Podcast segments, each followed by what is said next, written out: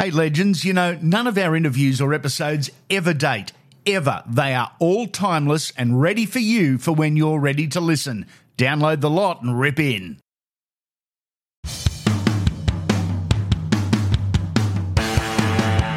This is Andy Raymond, Unfiltered the Blast, and dropping in is a fella who's played 177 NRL games so far and has moved on to his next challenge, a new club. Very exciting. Tyson Frizell has dropped in. How is Newcastle treating you, mate? Yeah, it's been it's been unreal so far. Um, in the thick of preseason, and it's it's almost over, which is which is a good thing. Um, the family's settled in, which is a positive. It allows me to just focus on footy, knowing that they're they're all settled. But um, yeah, so far so good.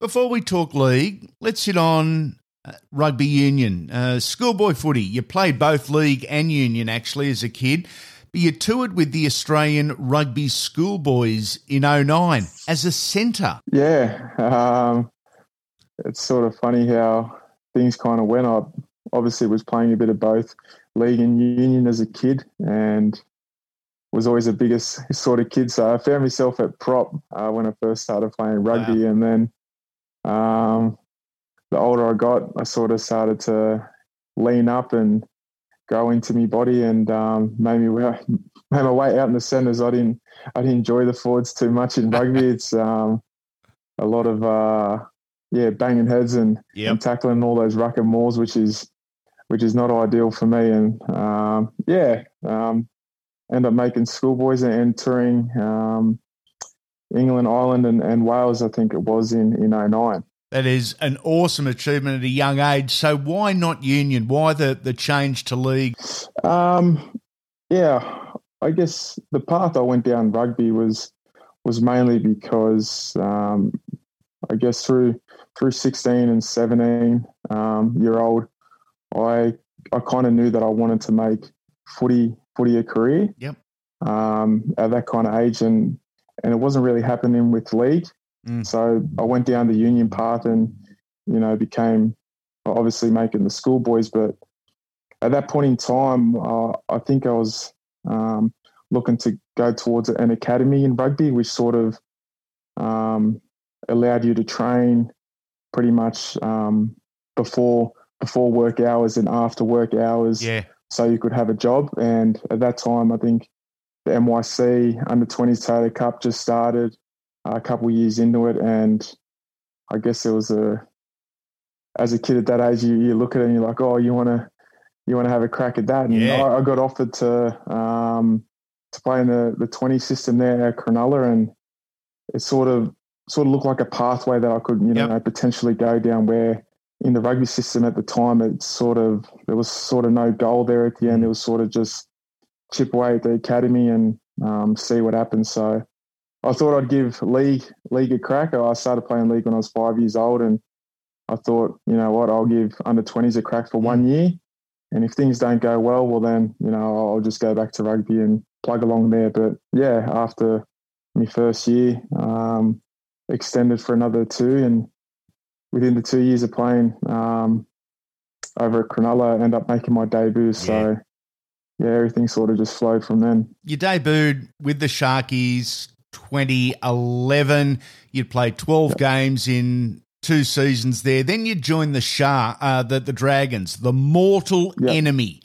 Was that an easy or yes. a tough decision, mate? Uh yeah, it was it was pretty tough. Um, I've you know sat on both sides of the fence and yeah. how how big the rivalry the rivalry actually is, and you know having old boys from both sides just talking about the history and um, you know big brother versus little brother, but in certain years it's sort of changed the other way. Yeah, where, it has. You know, Cronulla probably been the more dominant one, but um, yeah, at that time um, it, it, was tough to to even tell Shane that I was going, and you know I was just starting my career. And the Sharks were stacked with back rowers at the time, though, weren't they? Yeah, well, that, that was the, that was pretty much the main issue. Um, for me was um, I would have had to sit in line yeah. for quite a few years. Um, to be able to to be able to get a crack. And mm. there was sort of a spot there at the Dragons that wasn't too far. Um, it was home for me. Yep. Um, moving back down to Wollongong. So yeah, the, the Sharks were, were, were awesome for giving me an opportunity, and Shane was, um, you know, biting me uh, through through the Sharks. But yeah, like I said, they, they were just stacked with back rows, and an opportunity um, arose at the Dragons, and I knew I'd take that, and then you know, hopefully make make the most out of it. And you know, ever since then, I've been you know pretty much a, a back row at the Dragons. You certainly have. Um, okay, well, fast forward eight years, Dragons to Knights. Was making that decision any easier or any harder than your first move of club? Um, yeah, it was probably my yeah, definitely a lot harder. Yeah. Um, I guess your your heart's with the with the club, and you're so at that age, you know, you just want to play first grade, and yep. you're not you're not you, you don't realize um, the significance of, of the club that you play for and, and all that. You just you're a kid coming through and just want to play first grade, and then I was able to do that um, at the at the at the Dragons consistently and um, play eight years there. Was able to you know make some rep footy there and also captain the side a couple of times. So you do have that um, that attachment to the club because yeah. they've they've done so much for you and you've been there for so long.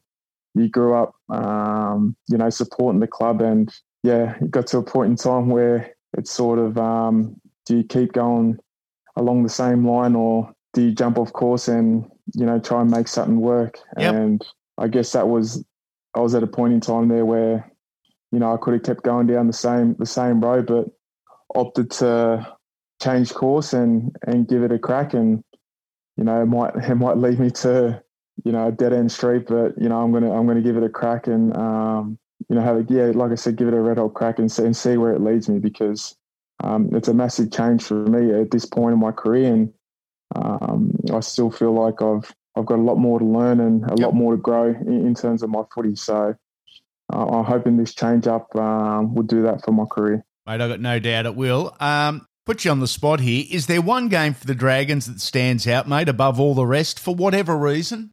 To be honest, any any time I got the opportunity to play in Anzac Day, yeah, uh, that was probably yeah my most favourite game yep. um, in the footy calendar. To be honest, um, playing at Allianz Stadium back then. Now it's knocked down, but a packed stadium there was uh, was unreal, and you only get to experience that if you're, you're Roosters or or a Dragons yeah. player. And uh, you can, I bet you can ask any anyone that's been involved in a game like that with a with a packed house on such a great occasion. Yep. Um, you know, you live for it as a as a footy player, and and um, thing that you thing that you watch on TV and want to be a part of. Um, you know, you got you got your state of origins and, and all that that are different. But in terms of playing club footy, it's uh, to be able to play on that day is, is something that you know I'll probably miss. One game that may stand out, but for very different reasons. Round one, 2019.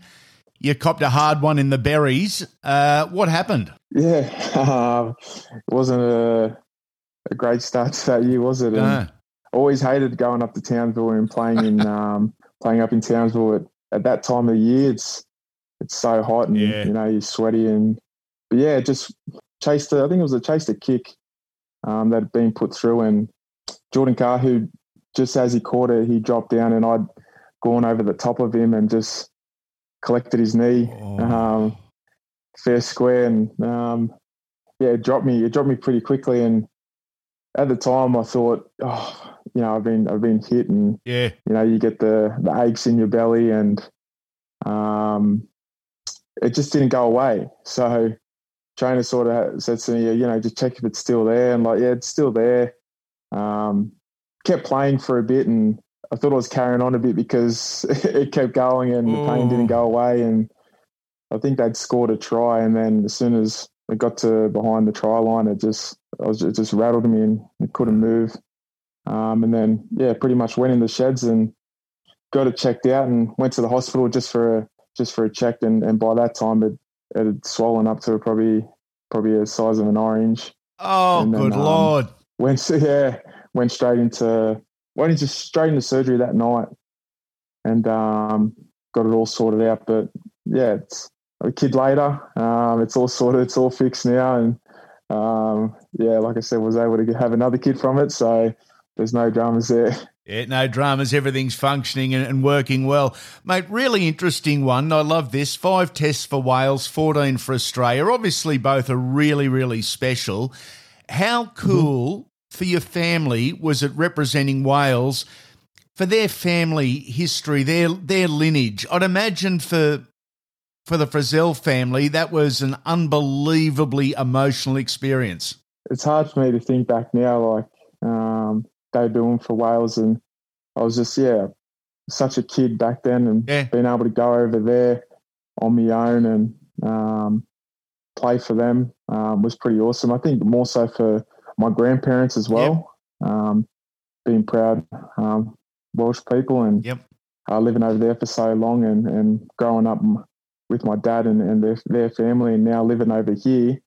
Um, yeah, it was great for them. But for me to be able to go over there and actually, I know I travelled there as a schoolboy, but um, being a part of that that Welsh team and and I guess the culture that those players had and the passion that they had for, mm. um, you know, the, the, the Welsh side. I know a lot of them, um, you know, probably could have played for, for England at the time, but opted to play for for Wales, and how how much it meant to them to to be able to put on that jersey. And oh, mate, I'll, I'm forever grateful to be able to um, put on a Welsh jersey back then as a kid and being able to spend some time with them. It was was awesome for me from a quiet rookie, and you're still a, a quiet guy. You, are not a bloke of, of a lot of words, but you're now a senior player.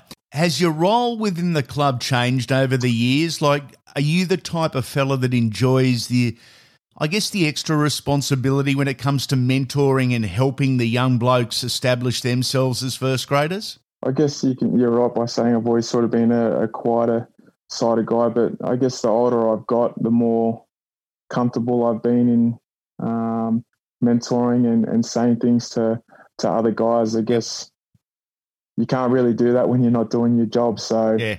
that's first and foremost. I make sure that, you know, I'm playing good footy and yep. doing and everything right for me to be able to say something because, um, you know, if shoes on the other foot and I had someone saying that that wasn't doing that, you know, I probably wouldn't say anything yeah. or, you know, probably wouldn't listen to anything that they said. So, um, yeah, I guess over the years, the more consistent I've been able to be, the more of a role I've sort of played in yep. um, being a, a, type of leader within within a club or within a side. You got to be honest with me here, buddy. Did you circle round four on the calendar as soon as the draw came out against your old mates at the Dragons? Yeah, I think the first thing I looked at was where is it being played? Was it being played at Kogarah or was it being played at um, at McDonald Jones Stadium? So uh, I'm lucky that it's up in um, in Newcastle first, yeah. which is which is good to see. And oh, mate, I guess you can ask anyone that's that's moved clubs or um, yeah, move from team to team. You always want to be playing.